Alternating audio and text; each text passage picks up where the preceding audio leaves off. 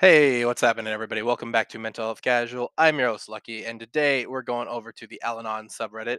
Uh, one of one of the probably the most frequent ones that I go to, just because it's very interesting to hear from people who are dealing with uh, a- an addict, whereas I've always been, or well, not always, of course, but where I've been the addict most of the time.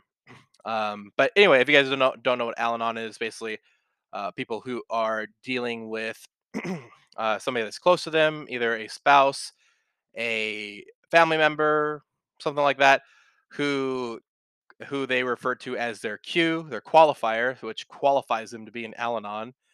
And yeah, they basically just talk about their struggles and try and get some advice on here, which is exactly what we kind of go on here for anyway. If you guys are new here, welcome. Basically, what I do is I go to subreddits uh, that have anything to do with mental health and give it general advice, learn something new, and all that good stuff. But let's start off with the first post here. Need some positivity. Also, sorry about speaking of positivity, I'm just going to go the opposite. Sorry about being a little bit little bit late today.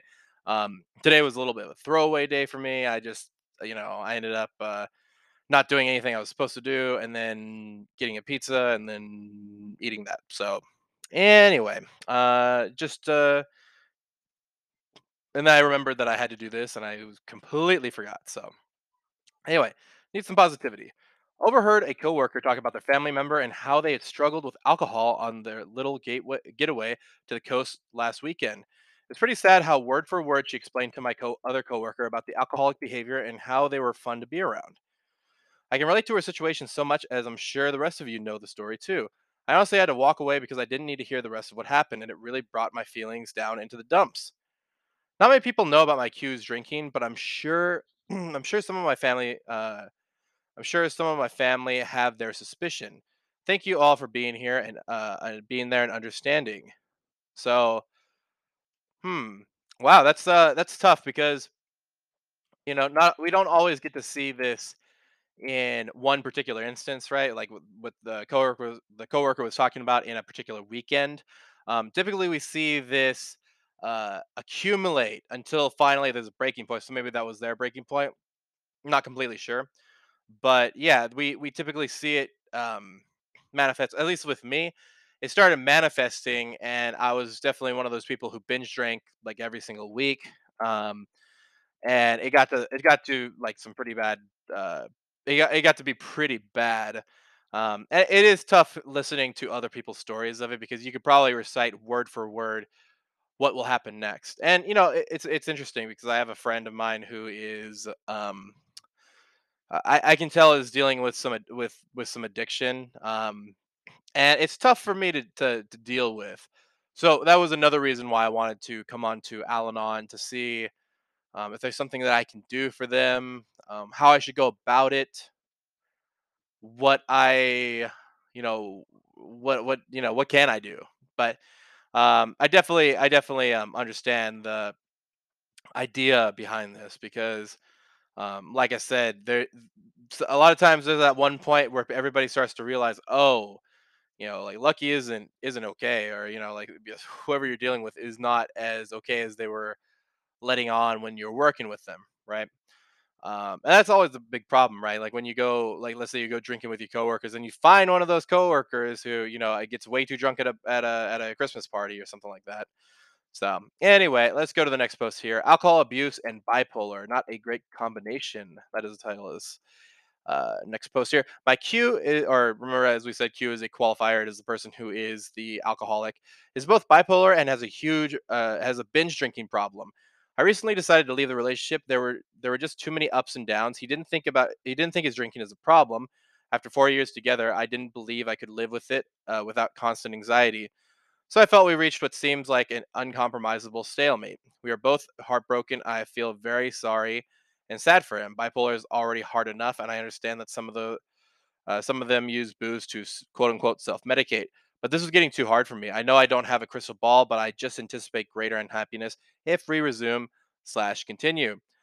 I guess I'm busy doing a post mortem of the relationship in my mind, trying to process the guilt of bailing on him, to not feel selfish for choosing a hopefully better future for myself that excludes him. It's early it's early days, so everything still feels quite raw. Anyone else dealing with bipolar on top of alcohol abuse? Um, so the the most that I ever saw was um, schizophrenia and alcohol abuse, which was one of the worst combinations I'd ever seen in a person. Uh, this particular person was very violent, very violent. Um, I man, I wouldn't be surprised if, if he was in jail now. But yeah, I anything listen, you have to be very cognizant when you are dealing with your mental illness. If it is depression that you're dealing with, you know, like bipolar depression, um, even then, bipolar and alcohol, just to me, it doesn't seem like a great combination. Um, and I would argue that anything dealing well, okay, I'll give you an example, right? Um, there was a, a guy named Kali Muscle. Uh, I don't know if you've ever heard of him. He's he's an OG of YouTube, like one of the OG, uh, you know, bodybuilder type guys. And he had just had a heart attack recently, and you know, he had had like warning signs of it. Um, certain uh, things I I don't really understand it uh, all that much, but like certain warning signs that this was going to come up, and he still um was was using uh, let's say um, steroids and stuff that are, are, already have a pretty they they can already strain your heart as it is. So if you think about like that that kind of physical reaction, same thing with mental health. If you end up uh, taking something that uh, impedes your mental health and you're already down in the dumps, it, what's going to happen? Same thing with Kali Muscle, right? If you're gonna if you're doing something that already stresses the heart and you already have a heart condition, which um it wasn't completely clear. Um he he said more like he he had a feeling he did. Um but e- anyway, but this person definitely knows they have bipolar, right? They definitely know that for sure. Um and uh, knowing that you cannot self-medicate with alcohol. You you i anybody who is depressed out there, be very very very careful of drinking alcohol because like it, it- it's really common sense, right? Alcohol is a dep- is a natural depressant. It makes you depressed the more you drink it. it. It's just the way that the the drug works. Um, kind of like a you know, it's really strange. It's, it's kind of like a, a useless drug in my in my opinion. Like it's not like coffee where it build you know it gives you a boost of energy or anything like that. It's literally just a thing for people to take their worries off and stuff. Uh, but even then, I think there's better drugs for that. So um yeah so it, it, anyway going back to you know her or sorry this person and their relationship i'm very excuse, excuse me I, i'm very happy that they were able to come to that conclusion um because ju- just like they said right um they don't have a crystal ball they don't know if things maybe things would have got better right Th- there is always a possibility but you have to weigh out the pros and the cons and the like the probability of this person getting better and if they are not saying that they have a problem which I think uh, he didn't think his drink, drinking is a problem, right? If they don't think that they have a problem, then that is a whole. It's it's like starting at at square one, right? Like you have to literally figure out how to get them to realize this is a problem before they actually take the first steps into getting help. So you have to be you have to be very cognizant of that when you decide: Am I going to stay? Am I going to go? what's going to happen here? I you know and that that's a really good question to ask yourself. So hopefully um you know ho- ho- hopefully obviously i mean listen I, I know this is probably very tough. In my opinion my honest opinion seeing where alcohol abuse does go i think you made the absolute best decision for yourself. And there's nothing wrong with that. In fact it's probably it'll probably help your q out as well your ex-boyfriend because he will eventually realize, "Oh, I lo- I lost this." You know, I'm assuming you're a good partner. I lost this partner due to alcohol abuse. And I'm not saying that any of you guys out there should try and leave somebody just to give them an idea of how, um, in order to make them sober or anything like that. Um, but it does help rather than getting this constant affirmation that you're that you're going to always have somebody um, at home for you. Because sometimes people get way too um, complacent with the way things are, and they think eh, none of their behavior can ever change um, that uh, that predicament. But believe me, guys, alcohol is one of the many things, but probably one of the biggest things that can contribute to um, to hurting of the hurting of other people, the hurting of your loved ones. So anyway, let's go to the next post here. I don't know how much more I can take. My Q or my qualifier is my husband. I posted recently about how he had been doing really well and then it ruined a date because he decided to drink right before it. He's been on a downward spiral since then. Shortly after that, he lost his job due to his drinking and calling in because he was hungover. He did well for a few days after he was fired, but since then, since that, he'll go a couple of days without a drink and then he'll drink for a few days. At this point, I'm tired. He's re- he's not normally mean. Uh, usually just passes out, but the past few days he's been fairly mean. He hasn't been wanting to, me to hang out with my friends. He got mad a couple days ago because I was gone all day. Excuse me. I was helping my mom. He's making uh, comments about me having to stay at work late. I work a very high stress, unpredictable job, becoming jealous. I'm just exhausted by it. I want to be able to live at this point. I love him, but I'm not in love with him anymore. I'm so unhappy and miserable, and I hate going home. I care about him and what happens to him, though. Keep asking myself if this is it, if this is the last straw, or am I going to stay and be miserable forever? How did you leave? What finally did it for you? I feel like a failure for not wanting to leave. Uh, sorry, for wanting to leave.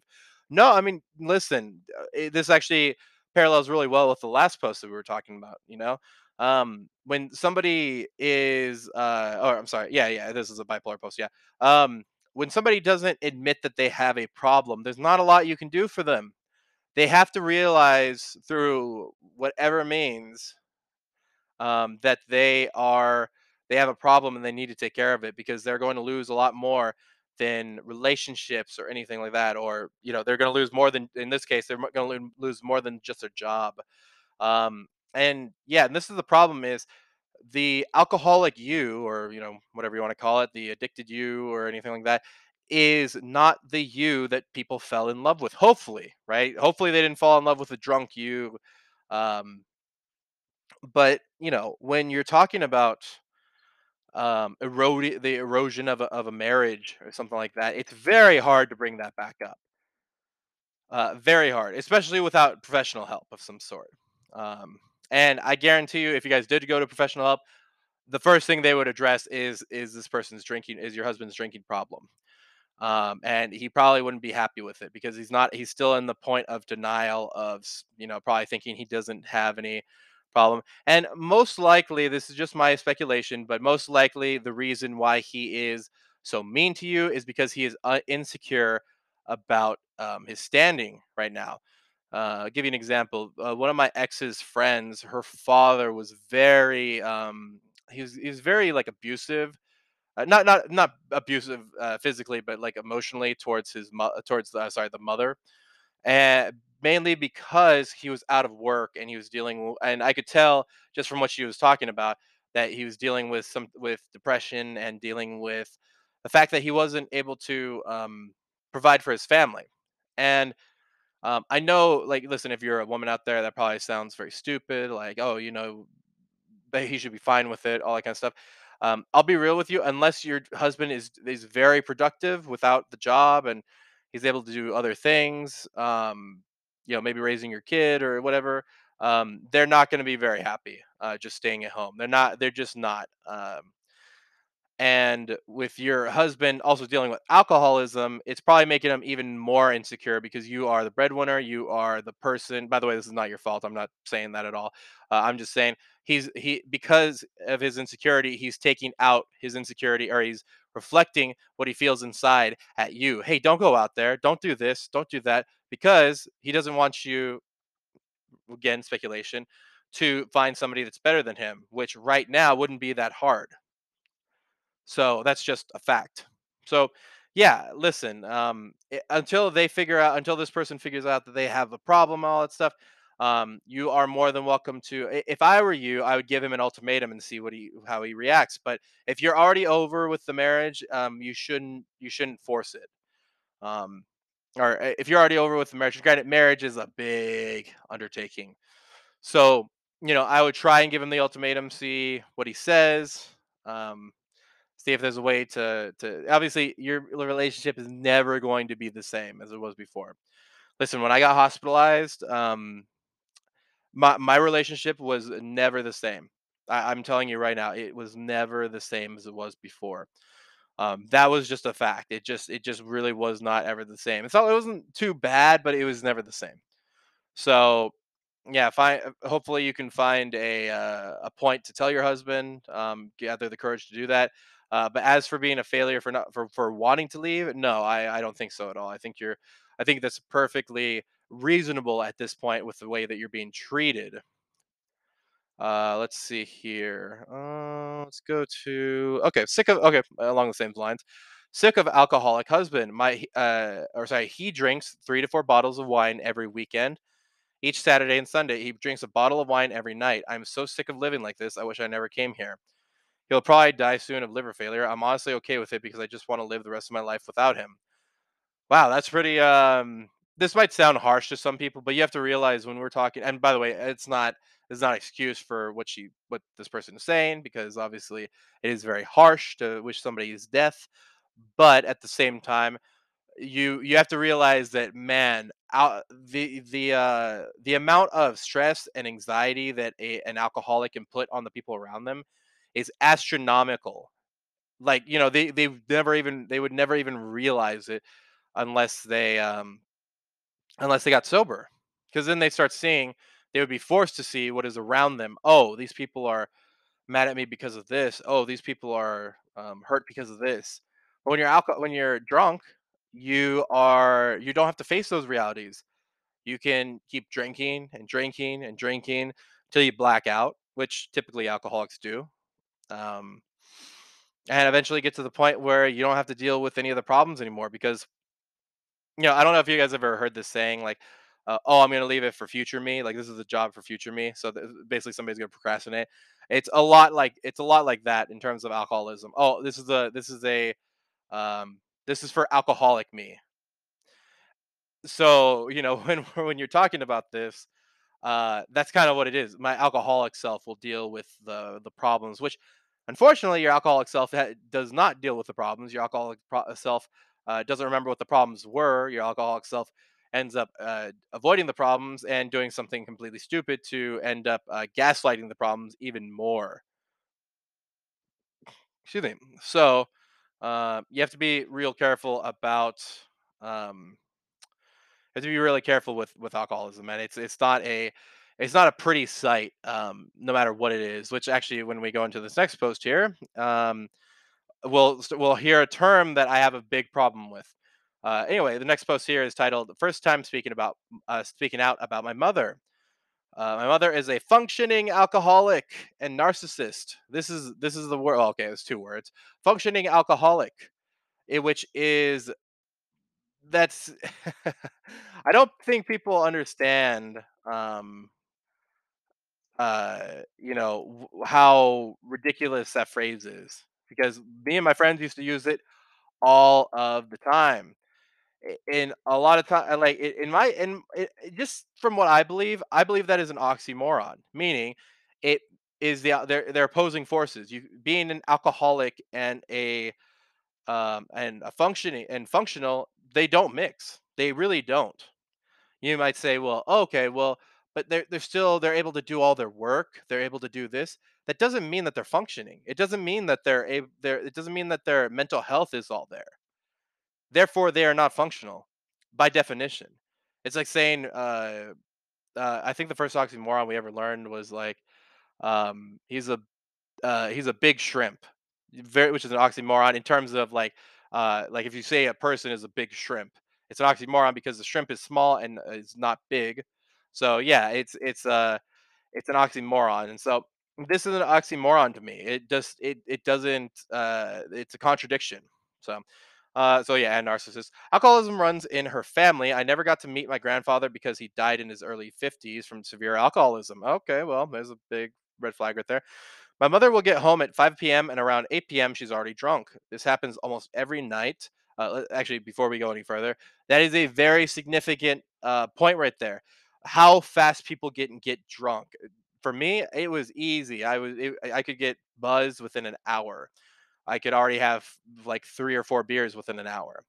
So you, yeah, this you know sounds exactly sounds very familiar. Uh, this happens almost every night, screaming, picking fights, trying to humiliate everyone around her, getting physical. It's disgusting. She goes to work every morning as usual. Weekends are the worst because she stays up at night in a drunken rage. This has been my reality ever since childhood.